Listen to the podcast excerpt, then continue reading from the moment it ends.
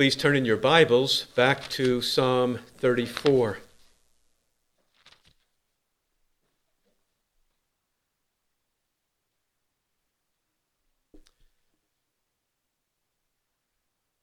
Psalm 34, and I'll read the first seven verses.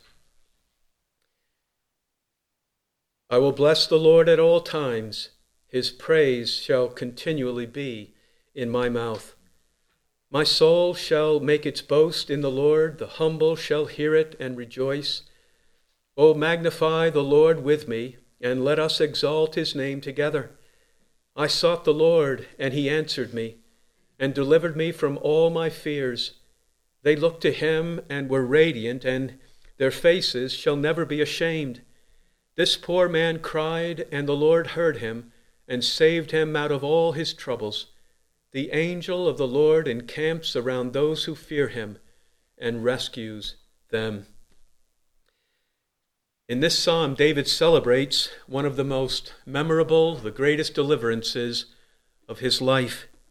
And he looks back upon that occasion and he recalls the things that he learned, and he calls upon others to learn from him as well that the only way to live a happy life is to live a holy life in the fear and service of God. And the occasion of this psalm is found at the title of the psalm, which reads, A Psalm of David when he feigned madness before Abimelech, who drove him away, and he departed. Abimelech was the title of the kings of the Philistines. It had been that title of the kings of the Philistines since the time of Abraham, and we read of Abimelech all the way back in the book of Genesis. Just like Pharaoh was the title for the kings of Egypt, so Abimelech was the title of the kings of the Philistines.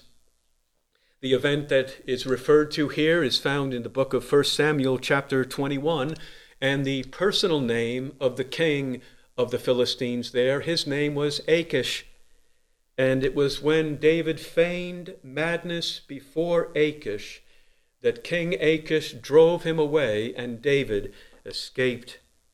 And David looked back and he knew that that was a great deliverance. And it was a deliverance that only the Lord could have accomplished for him. And so in this psalm, he looks back and he celebrates that occasion.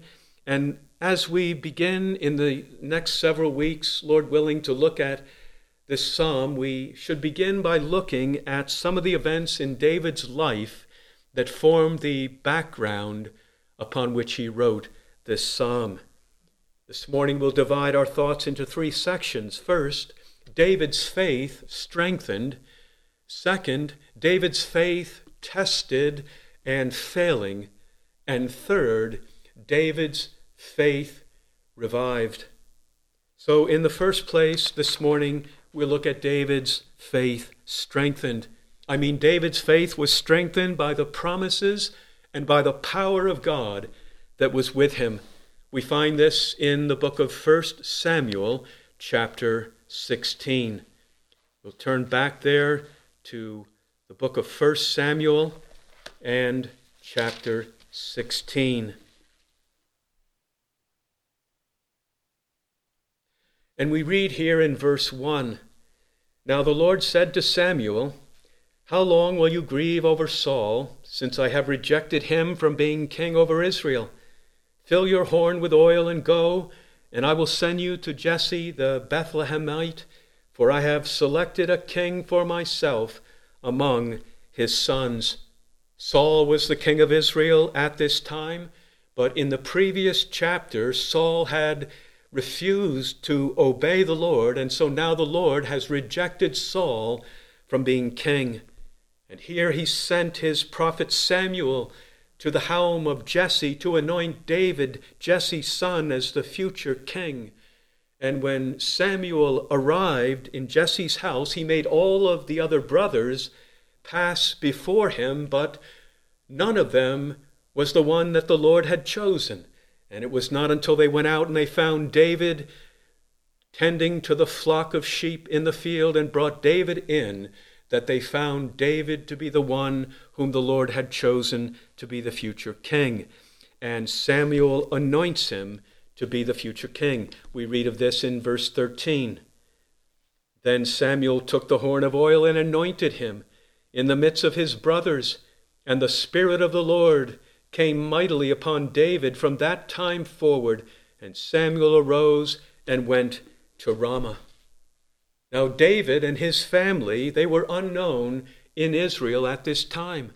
And this was the very first time in the book of 1 Samuel that David's name was even mentioned here in verse 13. And God's anointing of David by Samuel was God's promise to David that he would be the future king of Israel. But like so many of God's promises, the promise was for the future, and by faith, David would have to wait until the time of its fulfillment at the death of Saul. But David's faith here was greatly strengthened because the promise was so certain to him. It came by God's prophet Samuel, who could only speak the truth. And Samuel was, was sent to find David and to anoint him future king. God had passed over all of his other brothers and chosen David to be his elect king in the future, and the Lord himself confirmed the promise as the Spirit of the Lord came mightily upon David from that time forward. David had every reason, no reason to doubt, every reason to believe that he would be future king of Israel. The Spirit of the Lord was mightily upon him but the Spirit was taken from Saul, as we read in verse 14. Now the Spirit of the Lord departed from Saul, and an evil spirit from the Lord terrorized him. And now, with David's faith greatly strengthened by this anointing and promise of God, in the next chapter, in chapter 17, we have that famous battle between David and Goliath. When the giant Goliath came out for the Philistines, and the whole army of Israel trembled in fear, except for David, because David came in faith. David came in confidence in the Lord, in the name of the Lord. And we read in chapter 17, if we turn down to verse 44. Chapter 17 and verse 44 we see how Goliath, what he said to David when he came in verse 44. The Philistine also said to David, Come out, come to me, and I will give your flesh to the birds of the sky and the beasts of the field. Then David said to the Philistines, You come to me with a sword, a spear, and a javelin. But I come to you in the name of the Lord of hosts, the God of the armies of Israel, whom you have taunted. This was Goliath's trust. His trust was in his sword. David said to him, You have come to me with a sword. His confidence was in his sword, but David's confidence was in the name of the Lord of hosts, in the God of Israel who was with him. And then David goes on in verse 46 and following. David says, This day the Lord will deliver you into my hands, and I will strike you down and remove your head from you. And I will give you I will give the dead bodies of the army of the Philistines this day to the birds of the sky and the wild beasts of the earth, that all the earth may know that there is a God in Israel, and that all this assembly may know that the Lord does not deliver by sword or by spear, for the battle is the Lord's, and he will give you into our hands.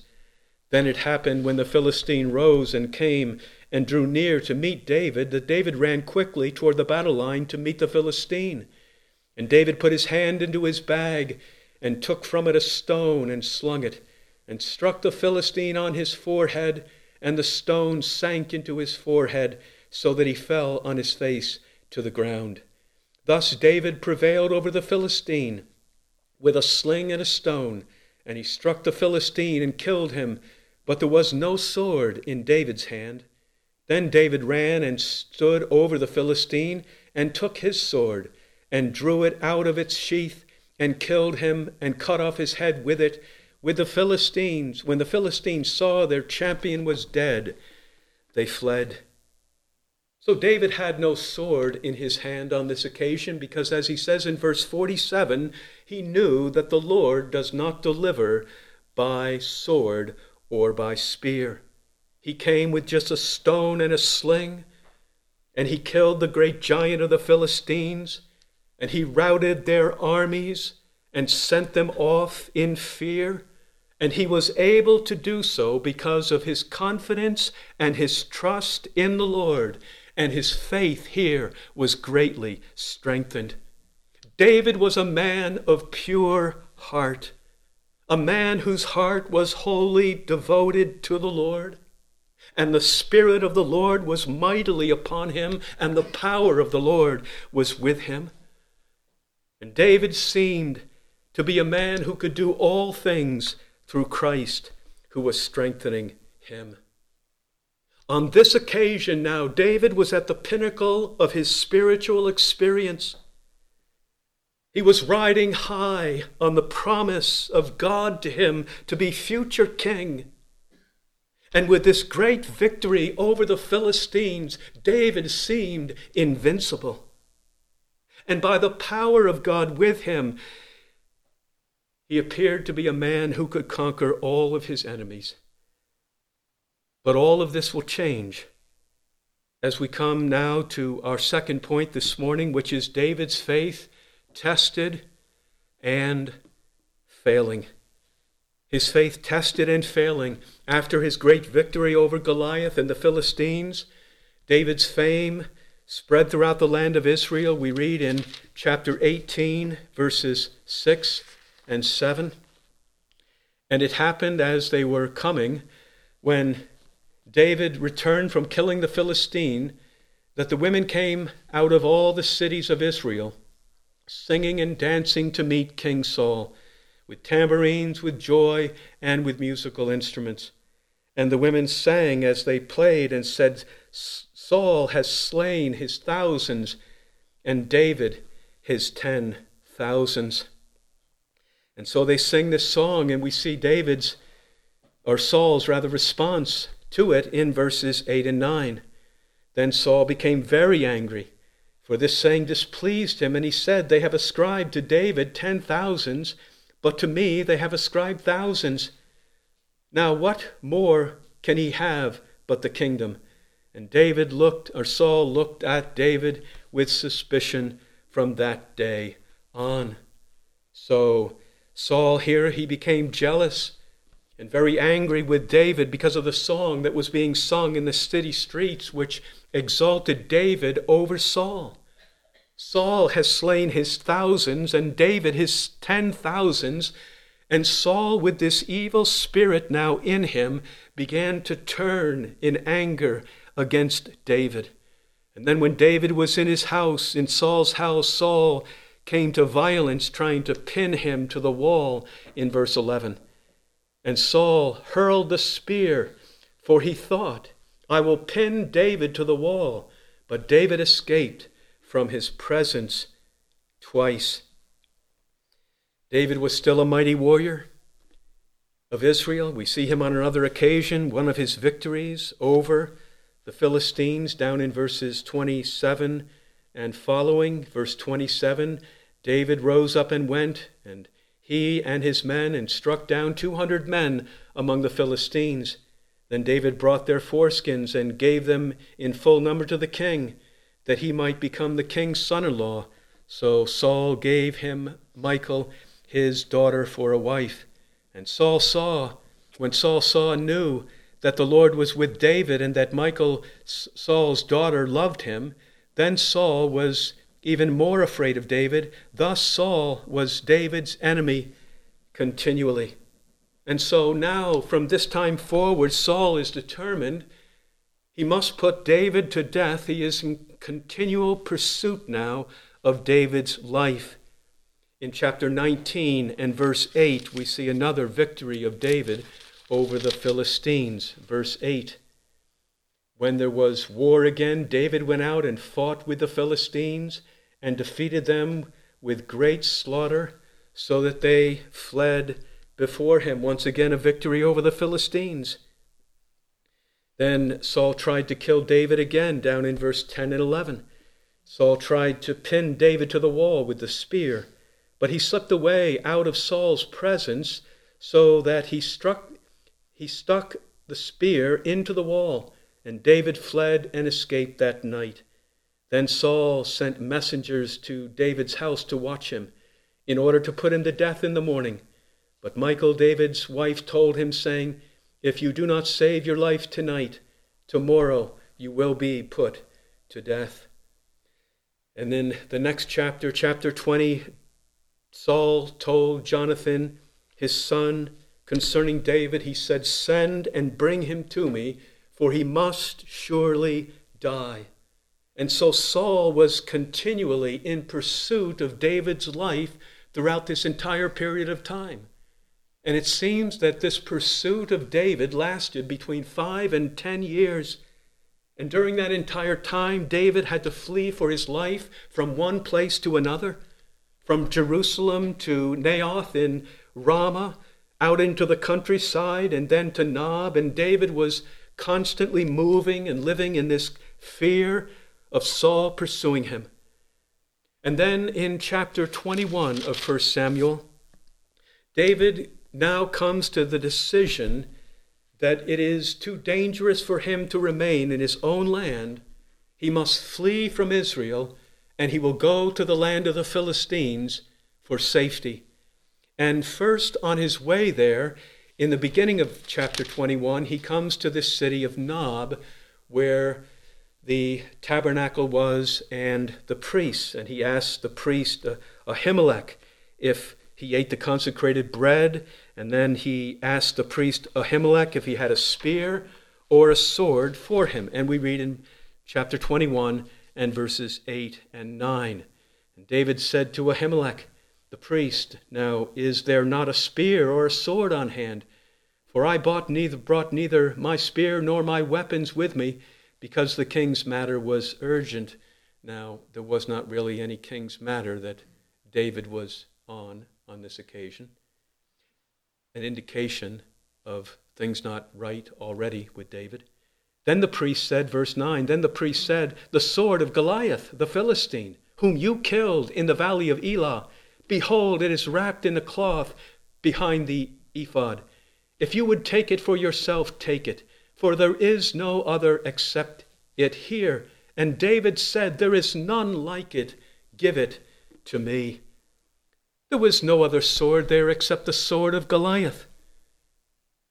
David knew that sword because it was the sword that he had used to cut off the giant's head earlier. And David desired it, and so he took it and he said, There is none like it. He said, Give it to me.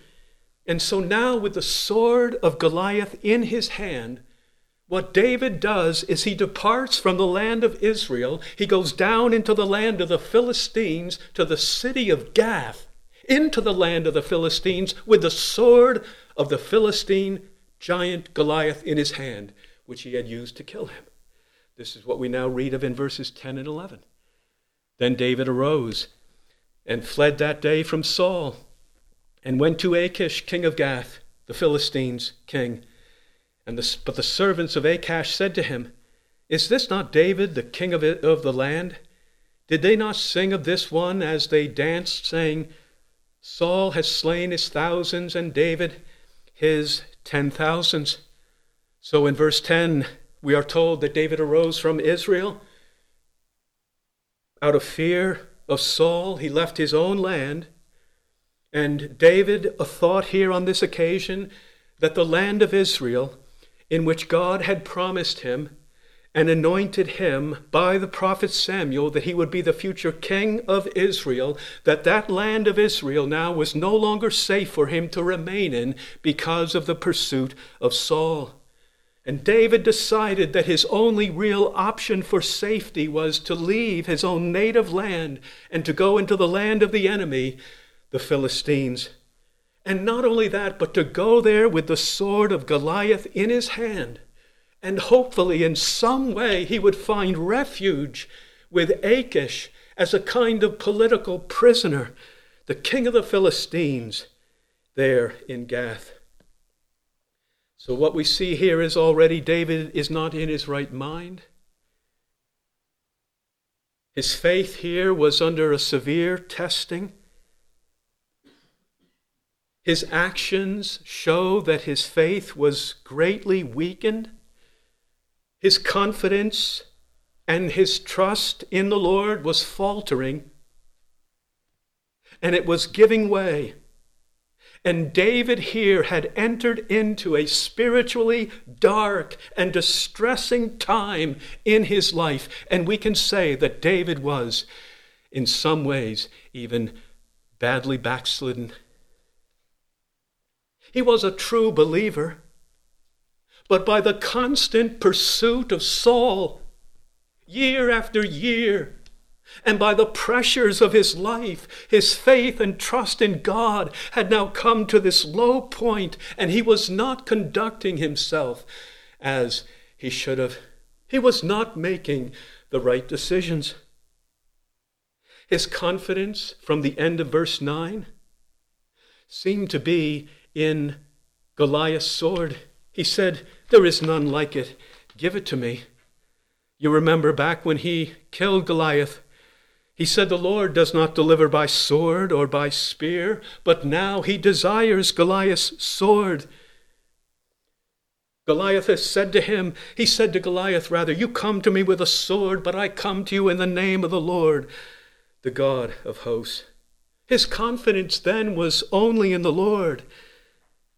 And with a sling and a stone, he killed Goliath. But now it seems his confidence was in the very sword of Goliath, a sword which had proven so powerless against a man who came at him with, came at Goliath in the name of the Lord.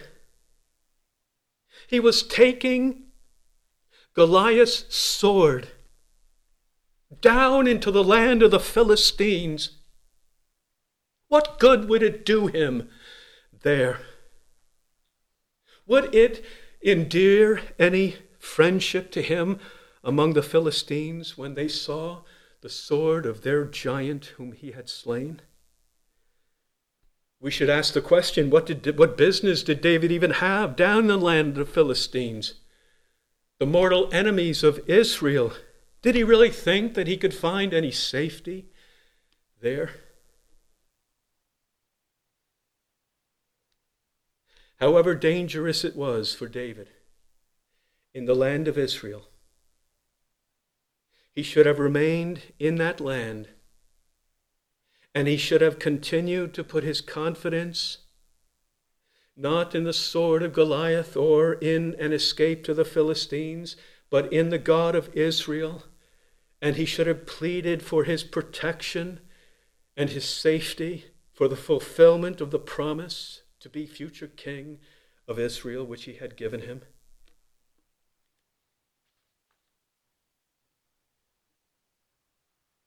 Could not the God of Israel keep David safe in the land where he had promised to make him king? Where did this idea come from that he would find more safety in the land of the enemies. If David's faith was anything of what it should have been at this time, he should have reasoned to himself that if God has promised to make me king of Israel, he is able to preserve my life in the land of Israel to fulfill his promise. He has power to do so for sure. He who enabled him to kill thousands of the Philistines and to put to death Goliath, that same God would still be able to help him and preserve his life in the land of Israel. But apparently, David's mind was not thinking properly, and he was not remembering the great works of God toward him and the power of the Lord that was upon him. And his faith began to falter and grow weak. So we see what has happened here to David. His faith is severely tested under these trials. Saul continually tracking him down to put him to death. And the promise of God that he would be king is his. But what has happened to David here is that the promise of God seems now to be contradicted by the providences of God against it. The promises and the providences of God seem to be in conflict with one another because Saul was still king. And Saul had his army chasing after David. And it was lasting for years, and there was this constant pressure and weight of this trial, and there seemed to be no relief. His faith was being tested, and his faith had grown dim and his confidence in the Lord had waned.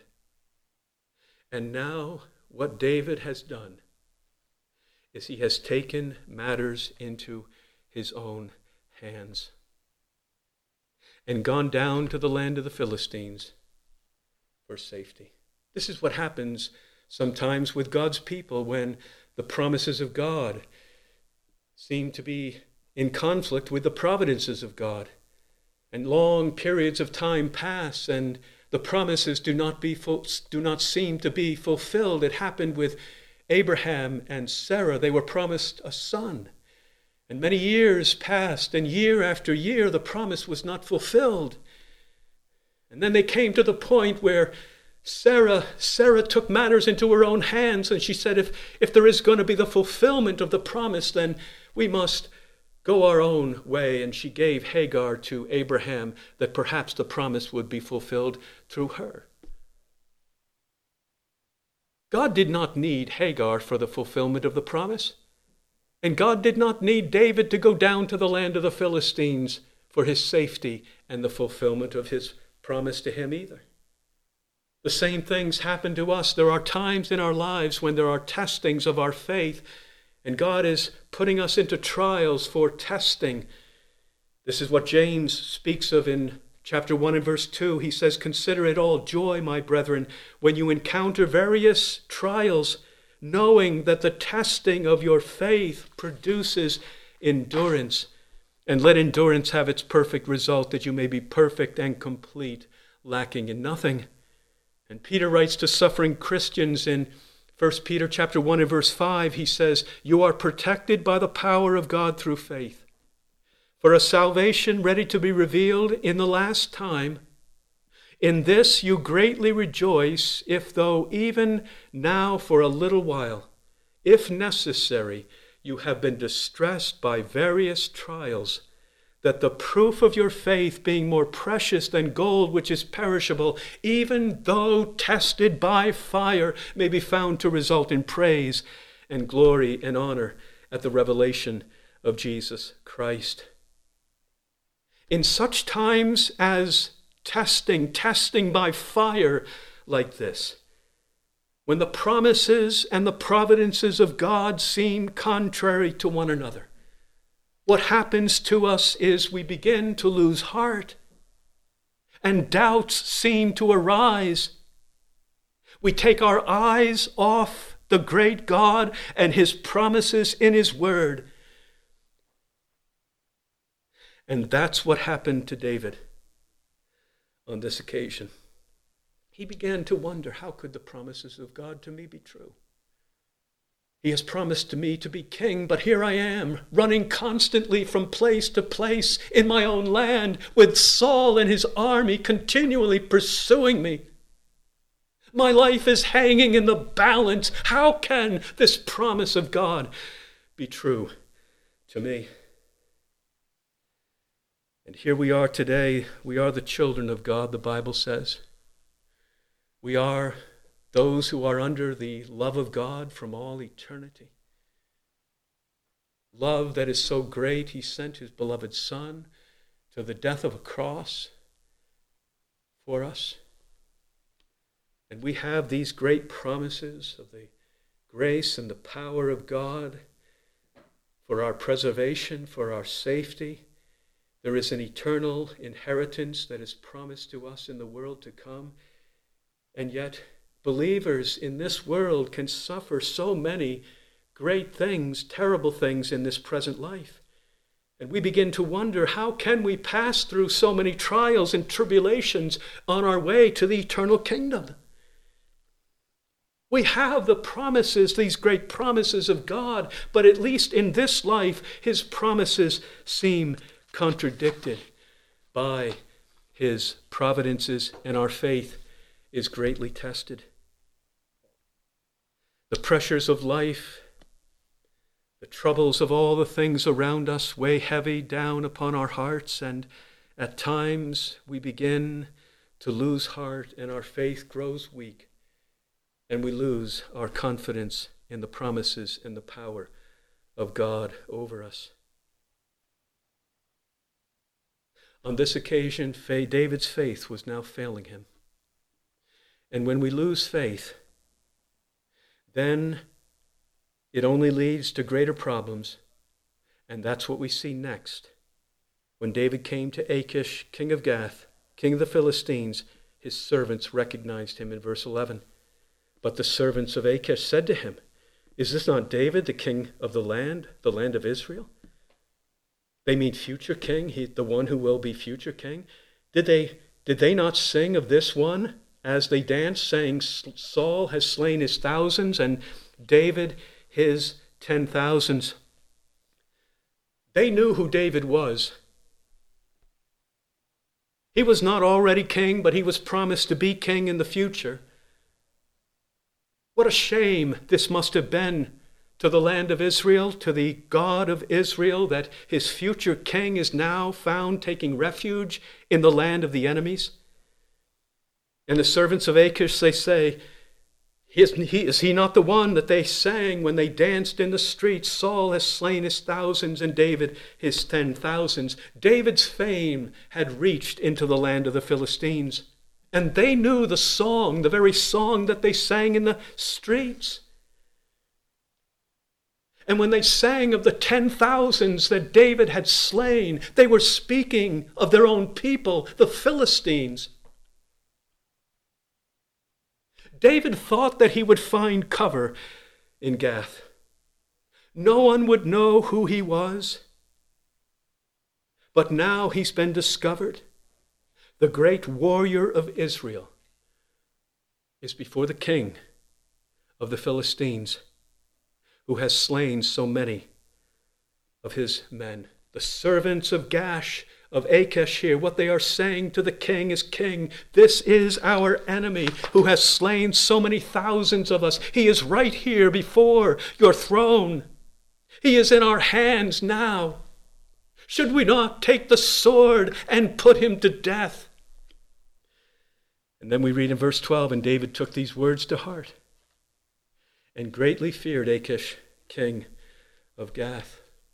So David heard the words of these men they wanted to put him to death immediately. They were urging the king to do so.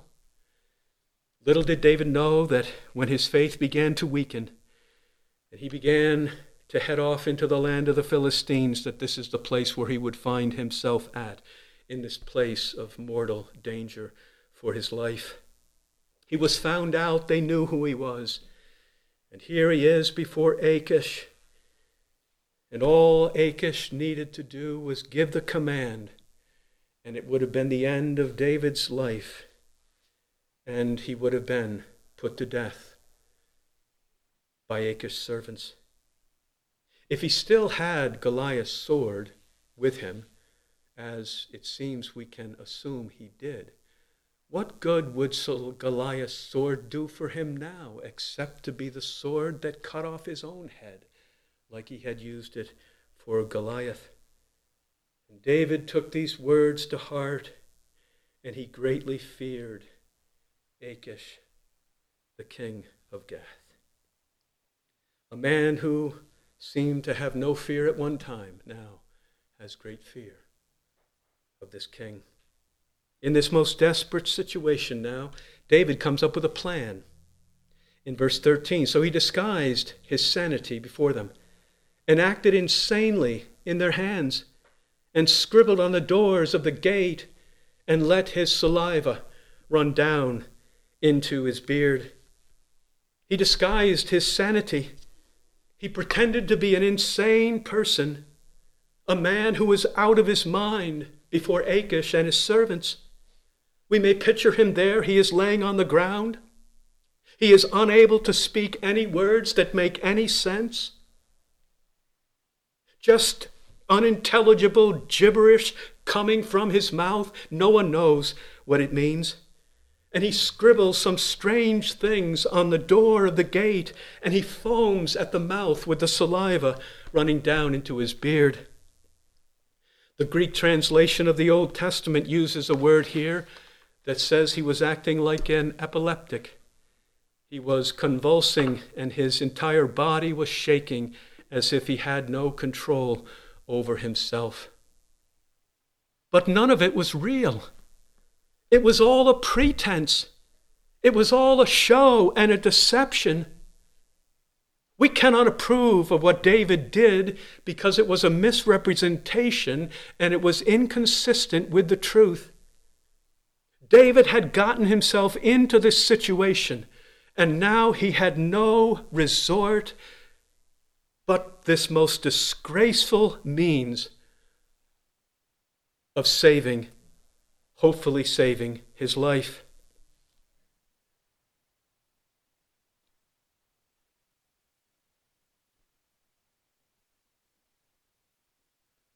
Who could ever have imagined a scene like this? David, the anointed, the future king of Israel, lying at the door of the enemy king, acting like a madman, scribbling on the wall, and foaming at the mouth. If anyone were to have seen David when he fought Goliath, when he had such confidence in the Lord, and he came out to Goliath and said to him, You come to me with a sword and a spear and a javelin, but I come to you in the name of the Lord of hosts. This day the Lord will deliver you into my hands. I will strike you down and remove your head. If anyone has seen David on that occasion, and then they saw him here lying at the gate of the Philistines as a helpless madman, they would have said, They cannot possibly be the same men. What has happened? What has happened to the great warrior of Israel? From the heights of triumph now to a trembling, cowardly, empty shell of a man. How could this possibly be?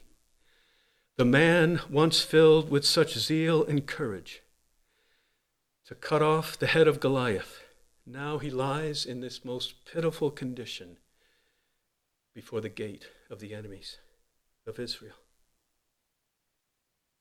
His faith has been tested, is the answer. And sad to say, his faith has failed him. And it has brought him into this most desperate situation. David was a good and righteous man. He was a true believer, a man after God's own heart. But his strong faith was put into the fiery furnace, and at least at this point, it had not held him up. The life of faith in the promises of God is the only life, the best life to live in this world. But in another sense, it is always, it is also the hardest possible life to live. Especially when the promises of God seem to contradict his promises. And we are all men and women like David. We cannot think that we are above him.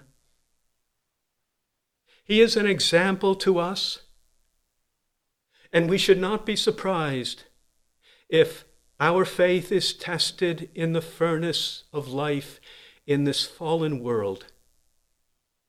And we find ourselves in dark, despairing, and depressing times like him. You remember Peter. Peter boasted with such confidence that he would never deny the Lord. But then when Satan came and sifted him like wheat, Peter denied the Lord three times. And what grief came to Peter as he wept bitterly over his sin. And then we have Elijah, that great prophet of God who so boldly stood against Ahab and Jezebel and all the prophets of Baal. And he cried out, If the Lord is God, follow him. If Baal is God, follow him. And he called fire down from heaven to consume his sacrifice. But then a short time later, what do we find? We find Elijah in a total depression, hiding under a juniper tree and asking if the Lord might put him to death. Peter and Elijah are like David at the gate of the Philistines, men whose faith has for a time failed, men who seem to have no strength. The same thing can happen to us heavy trials upon us. And they press down upon us. For long periods of time, our faith is weakened until we come to the point where we feel we have nothing left in us and we begin to feel that we will break. Or perhaps some sudden temptation overpowers us and we see the great remaining sin within us in a way that we have never known before. We thought we were strong. We thought we were strong, but we find out who we really are. We are weak and dependent creatures on the living God. It seems the Lord desires to teach his people by their own experience what Jesus said that apart from me, you can do nothing. And that's what David was learning on this occasion. Apart from Jesus and his power and continual grace, he could do nothing. If we lay the blame on David and say that it was all because of his own wrong decisions, then is it not true that we as believers, we go astray from the will of God as well? We pursue our own ways.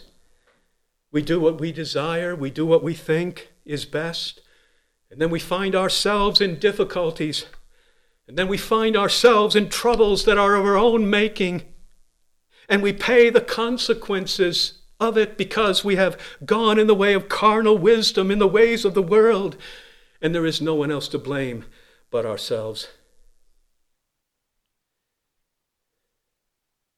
So the question now is as David lays at the gate of the Philistines, pretending to be a madman, in this most pitiful condition, the question is what will the Lord do with him now? Here is David so tangled up in this mass of unbelief and sin Will the Lord now abandon him and forsake him? We know the rest of the story of David's life from the Bible. But if we didn't know it, and we had only followed David to this point in his life, and after all that God had done for him, and here he is we might think that this is the end of David in his relationship with God. His faith is finished. It is all over for him now. There can be no hope of recovery for him. How can there ever be a way back into fellowship with God for him? to be the man, to be the kind of man that he ought to be. Or we could put it this way Now that David lies in this condition at the gate of the Philistines, will the Lord forsake his promise to David to make him king of Israel? He has sunk into this unbelief, and it seems so bad. Will the Lord abandon him and leave him to perish in this place of weakness? We could ask the same thing of ourselves when we fall and stumble into unbelief and to some place where we ought not to be. The Lord has made promises to us too, as His people, to be kings. He has made promises to us to be kings in the future. Kings that are far more glorious than David ever had upon the throne of Israel. King, to be kings and priests to God in heaven upon the throne of our Lord Jesus forever and ever. And when we find ourselves in a low place, will the Lord abandon us? Will he give up his promises to us and leave us? The answer is no. The Lord will never forsake his people, and the Lord will never abandon his promises to them. He is the God of deliverances. And he is the God who has power and love to rescue his people from the worst of trials and even from dark places, like David was on this occasion. He will come and help his people. And that's what takes place now. We come to our third point this morning, which is David's faith now revived. David's faith revived. There are two ways in which God miraculously delivers David. The first is, and both ways are his work in the hearts of men. The first is his work in the heart of Achish. And we read that in verses 14 15. Then Achish said to his servants, He said, Behold, we would have expected, Behold, put him to death. But he says, Behold, you see the man behaving as a madman. Why do you bring him to me? Do I lack madmen that you have brought this one to act a madman in my presence? Shall this one come into my house?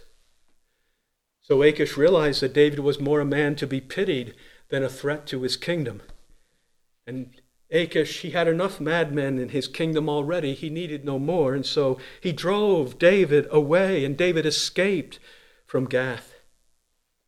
And David later realized that while his feigning a madman was the human means, and we could say the wrong means, of his deliverance, yet the ultimate and real cause of his rescue was the supernatural work of God in the heart of Achish.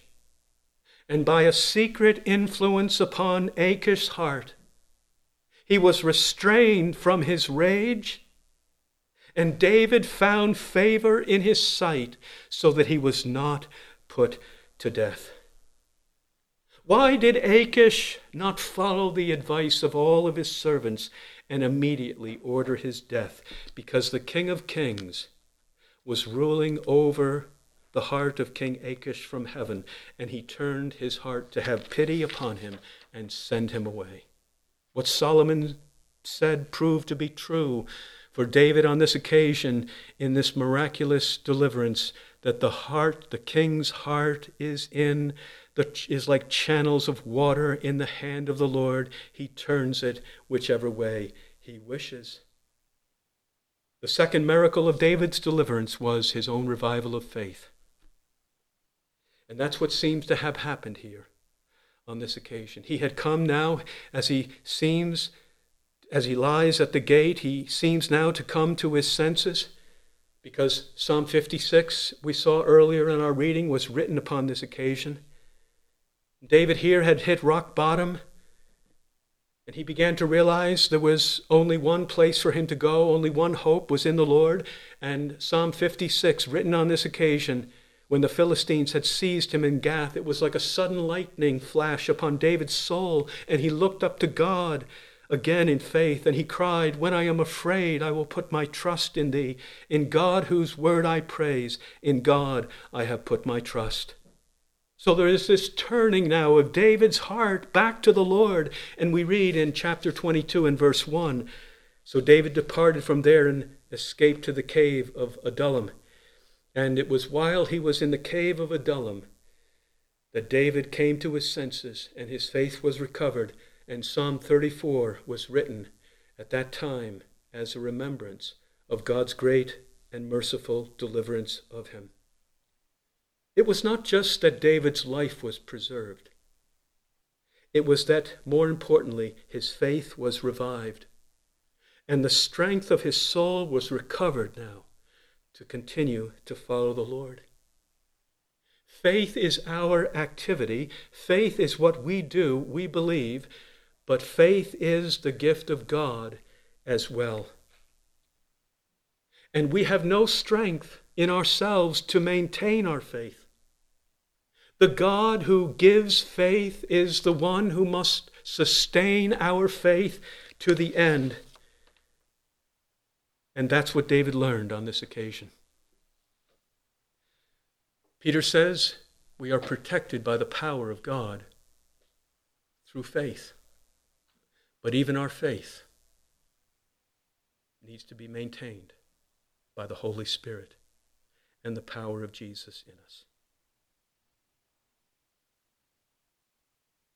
So the question is will God abandon his servant David? Will he give up on him? No, he will revive him. He will strengthen his soul again. And that's what he's always done with Abraham, with Peter, with Elijah, with David. The God who gives faith strengthens faith and enables us to stand by faith. And that's what David learned on this experience.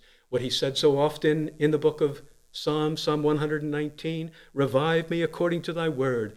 That's what happened to David on this occasion. So we can turn back very briefly to Psalm 34. And we've seen the background of the psalm.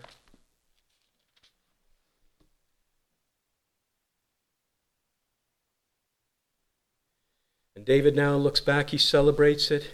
Verse 1, he says, The Lord, I will bless the Lord at all times. His praise shall continually be in my mouth.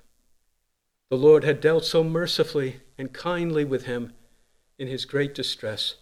He could not boast in himself, but he says in verse 2 My soul shall make its boast in the Lord, and the humble shall hear it and rejoice. And, and David regarded his experience as something, not, something that was not unique to him, but his experience was to be the experience of all the people of God. So in verse 3, he calls upon all believers to magnify the Lord with him. Oh, magnify the Lord with me, and let us exalt his name together. Let us pray together. Father and gracious God, Thank you for your mercy, your strength, and help to your servant David. In the worst of times, you came and gave him all that he needed. We thank you, Lord Jesus, that you are a faithful Savior to always help your people in every time of trouble and need. We ask that you would hear us now, bless your word to us, and encourage our hearts in the truth. And we thank you in Jesus' name. Amen.